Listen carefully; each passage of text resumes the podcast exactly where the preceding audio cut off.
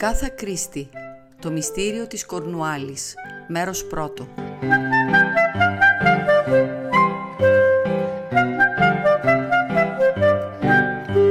Η κυρία Πένγκελι, μας ανακοίνωσε η σπιτονικοκυρά μας και αποσύρθηκε διακριτικά.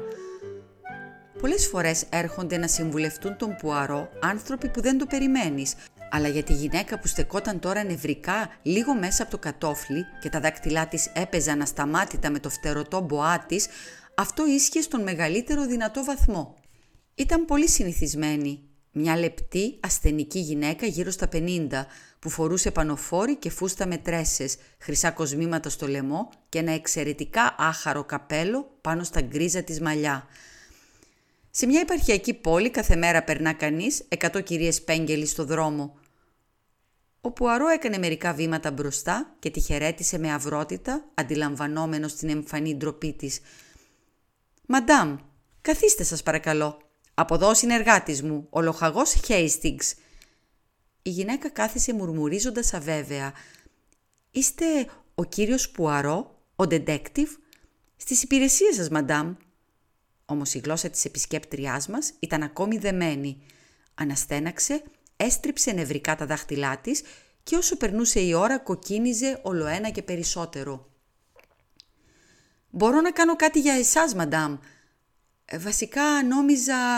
δηλαδή, βλέπετε... Προχωρήστε, μαντάμ, σας παρακαλώ, προχωρήστε». Παρακινημένη η κυρία Πένγκελι ανέκτησε την αυτοκυριαρχία της. «Να πως έχουν τα πράγματα, κύριε Πουαρό. Δεν θέλω να έχω καμιά σχέση με την αστυνομία. Όχι, δεν θα πήγαινα για τίποτα στην αστυνομία. Όμως υπάρχει κάτι που με απασχολεί πολύ. Παρ' όλα αυτά, δεν ξέρω αν πρέπει...» Σταμάτησε απότομα. «Εγώ δεν έχω καμία σχέση με την αστυνομία. Οι έρευνές μου είναι αποκλειστικά ιδιωτικές». Η κυρία Πένγκελι πιάστηκε από τα λόγια του. «Ιδιωτικότητα. Αυτό θέλω. Δεν θέλω σούσουρο ή φασαρίες ή να με γράψουν οι εφημερίδες. Είναι απέσιος ο τρόπος που γράφουν. Τέτοιος που μια οικογένεια δεν μπορεί να σηκώσει ξανά κεφάλι από την ντροπή. Και δεν είναι ότι το επιβεβαίωσα ποτέ. Είναι απλά μια φρικτή ιδέα που μου ήρθε και δεν μπορώ να τη βγάλω από το νου μου». Σταμάτησε για να πάρει ανάσα. «Και μπορεί να είμαι εντελώς άδικη με τον καημένο τον Έντουαρτ. Είναι τρομερή σκέψη για οποιαδήποτε γυναίκα. Αλλά διαβάζουμε τέτοια φρικτά πράγματα στις μέρες μας. Επιτρέψτε μου, για το σύζυγό σας μιλάτε? Μάλιστα.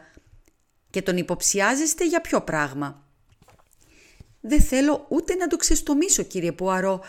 Αλλά διαβάζουμε τέτοια πράγματα και τα καημένα τα θύματα δεν υποψιάζονται τίποτα». Είχα αρχίσει να χάνω κάθε ελπίδα ότι θα έμπαινε στο θέμα, όμως η υπομονή του Πουαρό αποδείχτηκε αντάξια των απαιτήσεων. «Μιλήστε άφοβα, μαντάμ. Φανταστείτε τι ευτυχία θα νιώσετε αν καταφέρουμε να αποδείξουμε ότι οι υποψίες σας είναι αβάσιμες. Αυτό είναι αλήθεια. Ό,τι και αν γίνει θα είναι καλύτερα από αυτή την αβεβαιότητα που με κατατρώει. Αχ, κύριε Πουαρό, φοβάμαι ότι με δηλητηριάζουν». «Τι σας κάνει να το πιστεύετε αυτό?» Η επιφυλακτικότητα της κυρίας Πένγκελι την εγκατέλειψε εντελώς. Άρχισε να δίνει μία λεπτομερή περιγραφή, καταλληλότερη για τα αυτιά του προσωπικού της γιατρού. «Πόνος και αδιαθεσία μετά το φαγητό, ε», είπε σκεπτικός ο Πουαρό. «Σας παρακολουθεί κάποιος γιατρός, μαντάμ? Ποια είναι η γνώμη του?» «Λέει ότι είναι οξία γαστρίτιδα, κύριε Πουαρό, αλλά βλέπω ότι είναι μπερδεμένος και ανήσυχος, ενώ αλλάζει συνεχώς τα φάρμακα που μου δίνει και κανένα δεν έχει αποτέλεσμα». «Του έχετε μιλήσει για τους φόβους σας?» «Όχι φυσικά, κύριε Πουαρό.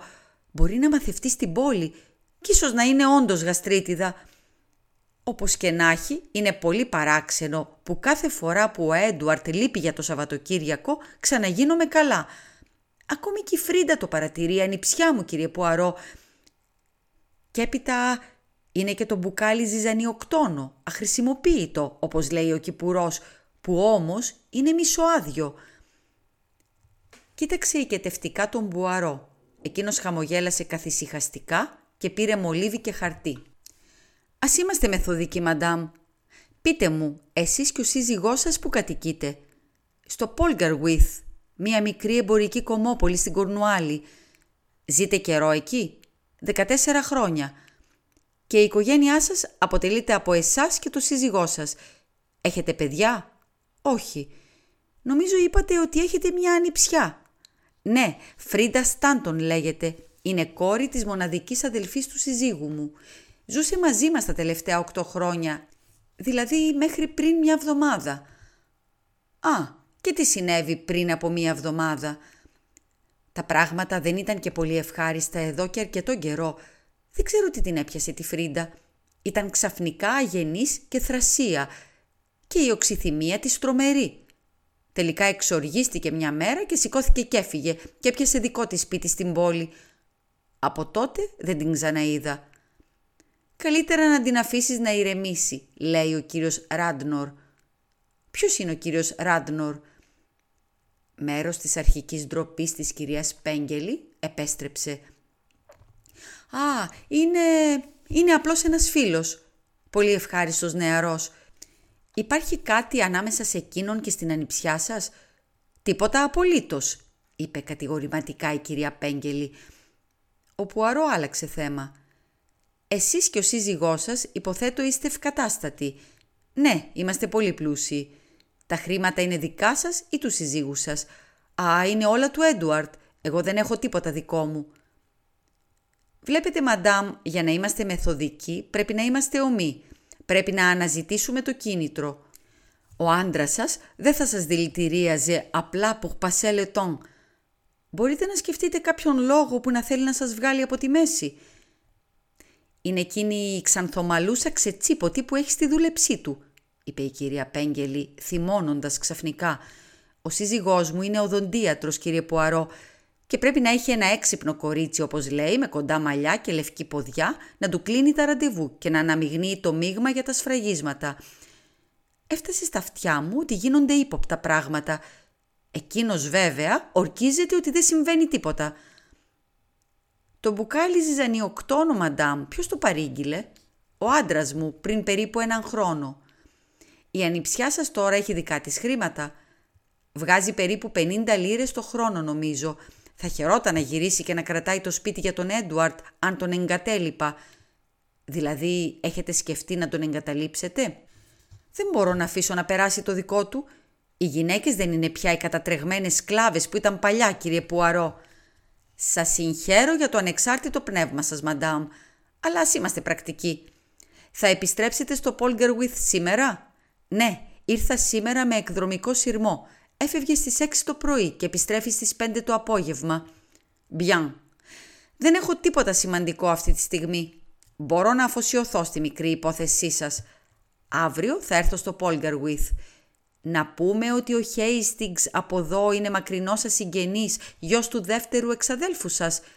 Εγώ είμαι ο εκεντρικός ξένος φίλος του. Εν τω μεταξύ, να τρώτε μόνο φαγητά που μαγειρεύετε με τα χέρια σας ή υπό την επίβλεψή σας. Έχετε κάποια υπηρέτρια που εμπιστεύεστε?» «Η Τζέσι είναι πολύ καλό κορίτσι, είμαι σίγουρη». «Μέχρι αύριο εις το επανειδήν, μαντάμ, και δείξτε θάρρος».